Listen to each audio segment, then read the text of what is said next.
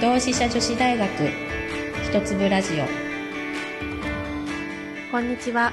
同志社女子大学一粒ラジオへようこそ。私は本日のナビゲーター、同志社女子大学広報部の川添舞子です。この番組では毎回様々なテーマで皆さんの日々の生活を少し豊かにするためのヒントを同志社女子大学の先生方による専門的な知見から一粒ずつお聞きしていきます。前回に引き続き薬剤師が伝授する医薬品との上手な付き合い方をテーマにお話をお伺いするのは、薬学部医療薬学科准教授で、薬物動態学がご専門の桐山明子先生です。本日もここ、京都にあります同志社女子大学のキャンパス内からお送りしていきます。それでは桐山先生、よろしくお願いいたします。よろしくお願いいたします。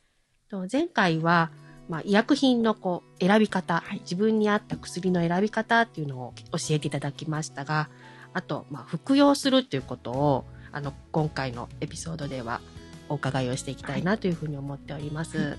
皆さん、薬だいたい1日3回っていうイメージがあると思うんですけれども、うんはまあ、逆に1日1回でいいですよとか、うん。1日2回でいいですよとかいう薬がいっぱいあると思うんですけれども、実は、まあ、薬の成分のせいであ成分の違いで1日1回でよかったり3回でよかったりする場合と、うん。製剤的な工夫ちょっと難しいですけれども、うんうん。薬の形になったものですね、はい。それに何か工夫をして1日で、本当は1日3回飲むうん。ものを1日1回でいいようにしてる場合があって、はい。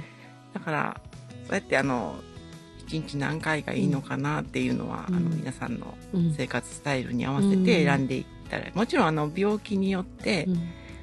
どうしても3回飲まなければいけない薬もありますし、はい。あの一概には言えないんですけれども、はい。まあ、皆さん今いろんな生活スタイルがあると思いますので、うん。まあ、目標としてはきちんと薬を飲んでもらうこととええいうことを考えますと、はい。そのライフスタイルに合わせてうん。薬の服用の回数とか、はい。タイミングを、うんあの選んでいくっていうことが可能になってます。なるほど。あの、思い返すと、私、あの、子供が、まあ、何か病気、症状があって、あの、病院で処方されるお薬、結構水薬がまだ多いんですけれども、あ,、の、1日3回飲んでねというふうに言われたときに、子供は今保育園に通っているので、3回のうち1回っていうのは、お昼に飲まないといけない。保育園で。保育園で。でも保育園は投薬は基本的に、あの、NG なのあーで、あの、そうなると、えっと、2回しか飲めないことになっちゃうなっていうことで、あの、一度私も、あの、薬剤師さんに、えっと、お昼飲めない場合どうしたらいいんですかっていうのを聞いたことがあるんですけれども、そうすると、あ、じゃあその時は、あの、帰宅されてから1回飲んで、あと寝る前に1回飲んでっていうことで、あの、3回はい。飲めばいいよっていうふうに言ってくださったので、ああ、そういうことなんだと思って、あのちゃんと聞いてみるもんなんだなというふうにですねうんすごく実感したことがあります。大体薬って食後っていう指定があると思うんですけど、まあ、もちろんあの飲むことによってあの消化管に何か影響を及ぼすので、食後がいい食後うんうん服用がいいっていう薬もありますけれども、はい。まあ、飲み忘れを防止するという意味で、まあ、うん1日3回だったら食後っていう指定がある場合が結構多いんです。うん。なので、まあ、今回のように、ええあのええお昼が飲めないっていうのでしたら、まあ、朝ごはん食べた後に1回、帰ってから1回、寝る前に1回とか、まあうん。うんあのあまり偏りのないように、ええまあ、自分の生活の中で合わせて3回を決めていくっていうのは一つの方法だと思います。ああ、はい。そうですか。あと、すごく基本的なことですけど、食後って言った時に、本当に食事終わってごちそうさまって言ってすぐ飲んでいいのか、やっぱりちょっと時間を空けた方がいいのかとか、なんかそういうのってあるんですか？基本食後っていうのが書かれている場合、はい食後30分がベースになってます。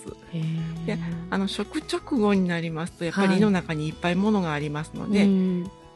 まあ普通に考えると薬がちょっと効きにくくなるかなっていう感じです。あの胃の中にものがあるので。うん。で本当のことを言うと多くの薬は食感？食あ感。の、まあ、うんいいものがない状態の方がうんうん効くものが多いです。絶対とは言えませんけれども。だけどね、食後に時間して飲んでくださいって言ったらうんうん大抵の人忘れますよね。そうですよね。なので、まあ、うん食後30分ぐらいすると、うん胃の中のものもある程度落ち着くので、うんうんっていうことになってます。なるほど。で、食前も、はい。大体、まあ、食前、食食後の、あ、ごめんなさい。うん食直前に飲みますと、はい。まあ、せっかく薬飲んでもその直後にご飯食べるとまあ、食中に食べるのとうん。飲むのと同じようになってしまいますので、はいはい。あの食前とありましたら食事の30分ぐらい前うん。っていうことになります。なるほど。ただちょっとあのエピソードとして、はい。糖尿病のお薬はい。食直前という指定があるあものもあるんです。でそのそうなん消化管の中、まあはい。食べ物と一緒に直前直前、うん。食直前に飲んだ薬は、うん。一緒にあの消化管の中進んでいきますけれどもえ薬が吸吸収される時またはい。栄養素が吸収された時に、うん。例えば糖でしたーらはい。でんぷんが、うん。まあ、グルコースに分解されてはい。吸収されていくんですけど、うん。その食事の中のでんぷんをグルコースにする酵素を止めるので、はい。吸収されにくくなる糖がっていうことがありますので、まあ、そういう薬っていうのは食事と一緒に飲んで、まあ、腸腸管の中でえ効果を発揮するということになります。ーなるほど。だからその時間に飲まなければならない薬はありますけれども、うん。まあ、あの自分のライフスタイルに合わせて変えることのできる薬もあるので、うん。あの困った時は薬剤師に相談するのがいいと思います。なるほど、そうなんですね。あと、あのー結構最近は健康食品だったり、サプリメントなんかも、あの、服用されてる方も多いんじゃないかなと思うんですけど、それらとそのお薬というのは、やっぱり関係するものですか？そうですね、おうん。あの結構ある特定のものは、はい。あの薬と相互作用っていうんですかね、そういうものを起こすっていうことで有名なものがあります。はい。でまあ結構健康志向でいっぱいサプリメントが流行ってるんですけども、はい。多くがあんまり影響はないんですけどやはりある種特定の種類っていうのは、うん薬が効きにくくなります。あとうん食事なんかでも、はい。あの実はうんジュースの中でもグレープフルーツジュース、はい。それ血圧の薬と飲むと効果が強くなりすぎるっていうのがあるんです。です。か。でだから結構血圧の薬で、まあ、ある種の血圧の薬飲まれる時は、うんグレグレープフルーツジュース飲まないでくださいねっていうのを指導されると思うんですけれども、それは何かと言いますと、うん。一番初めの回でお話しした、うん肝臓で薬物は、薬は代謝されて、はい。体から出ていくっていうはい。話をしましたけれども、うん。グレープフルーツジュースの中に含まれる成分が、はい。その肝臓での代謝の酵素の、はい。いある種の酵素を阻害する、うんうん。まあ効きを悪くする。酵素の活性を低下させるので、薬が出ていきにくくなってうん効果が高くなって副作用が出てしまうということになります。ああ、そうですか。あとナットなんか有名ですよね。あの抗凝固剤あの血液中の血液を塊にくくするお薬の作用を弱めちゃうとか、そういうのあるのでね。気をつけないと。ちょっうん。と多分ねそういう有名なものは指導されると思うんですけれどそうもですか。いやサプリメントとかそういう健康食品だけじゃなくて、まあ、いわゆる食事のところでも気をつけるべきことっていうのがあるんですね。多分あの処方箋を持って薬局なんか行きますと、なんかアンケート書かすうん。書かされるってやかんね。アンケートあの渡されると思うんですけれども、まあそこの中に普段使ってる薬とか、サプリメント。はい。あ、まあ、アレルギー情報も含めてうんいろいろ質問があると思うんですけど、はい。やっぱりそういうところで薬剤師は、うんあのまあ、本人のライフスタイルはと、今度これから飲む薬うのん。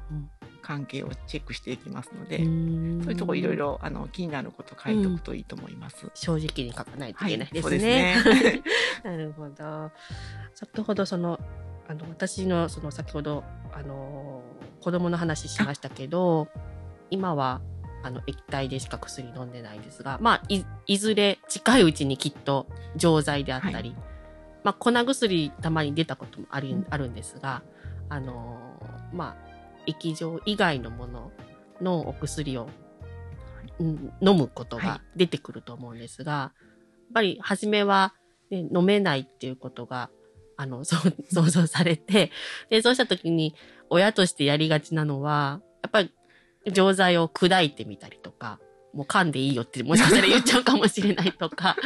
で、実際、あの、粉薬出た時も、もうやっぱり飲めなかったので、あの、お茶だったかに混ぜて、うん麦茶ですけど、お茶に混ぜてもうお茶とわかんないようにして飲ませたりとか、あの、そんなこともしたこともあったりとかして、あの、そういう飲み方、服用時に本当に気をつけるべきことっていうのもきっとあると思うので、はいそのあたりをお聞きしたいんあですそうですね。。あの、実ははい薬っていろんな工夫がされてるので、はい。まあ、砕いちゃってもいい薬うんうんも結構あるんですけれども、はい中には、あの、砕くと、全然こせっかく期待したのに効果が現れないっていうのもあるので、ええちょっと難しいんです。はい。で、特に、1日3回飲んでくださいねっていう薬は比較的そういうの少ないんですけれども、ええ1日1回でいいとか、中には1週間に一遍とかはい。いう薬になりますと、はい。やはりその錠剤なら錠剤の中に実はいろんな秘密が隠されてて、壊ししちゃうと、期待した効果が得られないっていうのがあるんです。で例えば、はい。あの酸に弱い薬酸ってちょっと難しいですけど、うん。まず薬を飲むと胃を通過します。はい。でその胃胃っていうのは実は胃酸っていうのが含まれてまして、あはい。非常に酸性が強いんですけれども、その中でまず普通に壊れてあの胃の中の水分でうん。錠剤がまあバラバラってなった時に、うんその胃酸に薬が触れて成分が壊れてしまう場合もありますので、うん胃では壊れないようなうん。成分でこう錠剤自身をくるんでる場合もあるんです。うん。でその後腸に行ってはい。少し pH が上がってきますと、壊れるような。うん。で、まあそこ、小腸ってはい。薬物の薬の吸収部位になりますので、はい。はい。そこで壊れて吸収されると、うん。まあ分解しない。うん。で成分がそのままたくさん体の中に入っていくというふうになります。でこそれをもう砕いてはい。飲んじゃうと、うん。もういきなり胃を通過するときうんに、触れちゃうって、はい。全部壊れちゃうということがありますんで、あ あの、できれば、あの、壊さないように。に で、もし、あの、錠剤とか飲みにくいようでしたら、はい。壊していいかどうかとあか、、ええええ。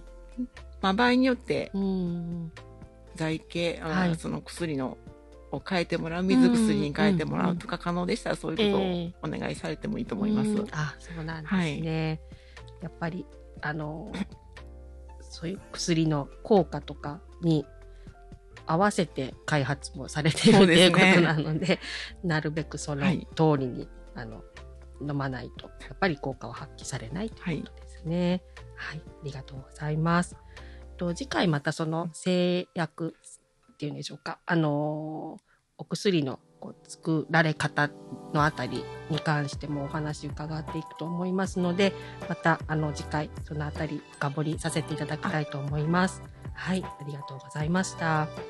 本日は薬剤師が伝授する医薬品との上手な付き合い方をテーマに、医薬品の効果を最大限に活かすにはについて、桐山明子先生にお伺いしました。次回は患者に寄り添う製剤設計という技術についてお話を伺っていきたいと思います。先生、本日はありがとうございました。ありがとうございまし次回もよたろ。しくお願いいたします。